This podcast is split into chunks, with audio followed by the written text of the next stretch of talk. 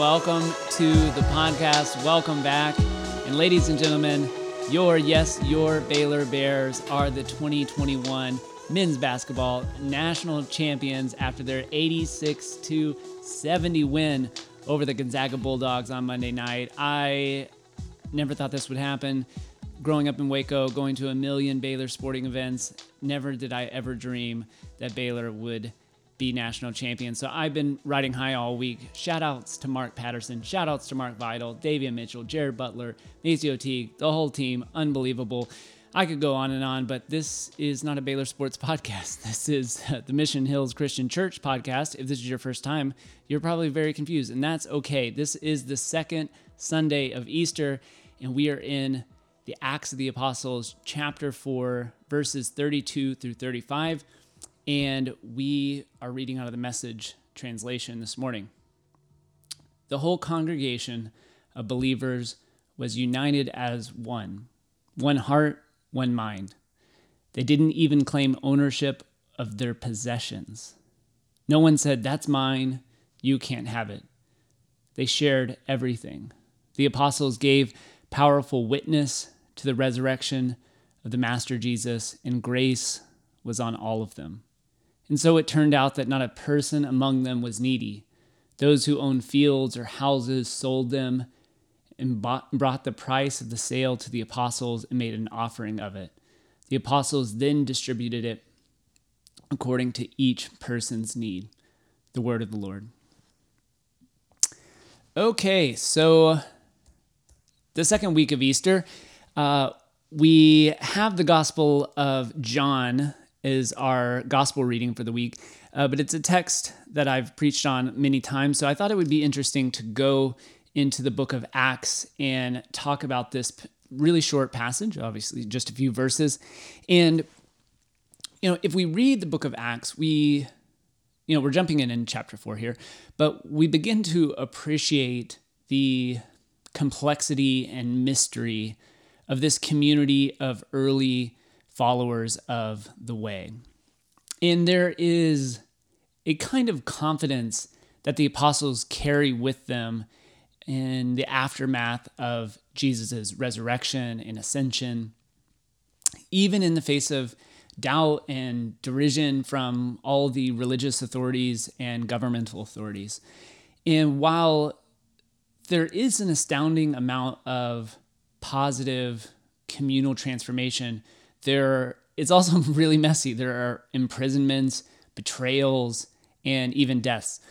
So the community of people gathered in the spirit here that we just read are by no means perfect or uh, somehow automatically holy, but they have been transformed by by a grace and an experience of the res- resurrection that causes them to live radically generous. And so that's kind of what I want to talk about this morning and to talk about some more on on Sunday when we meet on Zoom. So this scene that we step into in Acts chapter 4, um, Peter and John are we're in prison, they're out of prison, they're filled with the Spirit, and we get a glimpse of how this community of grace is living together. And while the capital C church loves to venerate uh, miraculous moments like Pentecost, perhaps the greatest miracle is briefly described in this text, in which, if just for a moment we catch a glimpse of the kingdom of God on earth as it is in heaven. In the author of Luke Acts, the Gospel of Luke, also wrote the Acts of the Apostles. Luke Acts uh, tells us that this congregation is from the beginning of the same heart and mind, which was a Hellenistic way of describing friendship or mutuality. And then we're told of their radical, I mean, just absolutely radical sharing of possessions and money in which no one in the community laid claim to anything, but they share according to what people needed. And what's even more fascinating, I think, is the next sentence the author makes the connection between the practices of their generosity to each other and their experience of grace and its testimony to the resurrection. And this is related to how we mentioned last week that the resurrection is not something that we believe or don't believe happened 2,000 years ago, but it, it, it is a way of living in the world and in community that proclaims the resurrection of Christ to the world today. And the church often focuses more attention on a literal resurrection or one time miracles or some doctrinal or belief requirements rather than embracing the quite unbelievable call of the Spirit to practice the resurrection in our material world here and now. And this radical expression of this community in Acts, however brief it was, with all of its imperfections, transformed by grace in testifying to the resurrection, this radical expression is economic. And however, the, the norm for our American culture, neoliberal economics today, which includes church going people like you and I, it treats uh, growth and compounding interest as ultimate reality. I mean, that's the world we live in, the language that we, when we talk about money, whether that's to friends or family, like it's all in terms of neoliberal economics, 401k. I mean, that's the world we live in, and that's the language that we prioritize as ultimate reality. But the kingdom of God has a different kind of vision for economics. And we have ignored the kingdom of God economy in the scripture, as described in this short text, in which everyone has dignity and no one is in need. We've traded that vision for an economy in favor of our own self interest and our own wealth. Uh, I received an email this week within our own denomination, from our own denomination, that said, quote, thanks to the prophetic witness and faithful generosity of the church in 2020, we were able to see an abundance of manna that God provided throughout the year. End quote. Uh, this language is b- bullshit, and it, it wholly reflects the values and practices of a neoliberal economics rather than God's vision for the kingdom of God. I mean, is the church really going to sit back and count its cash and then claim that as the measure of God's faithfulness? Someone please tell me how this is not the prosperity gospel. Let's call this kind of language what it is. It's counting cash, and it's no different than what Goldman Sachs does.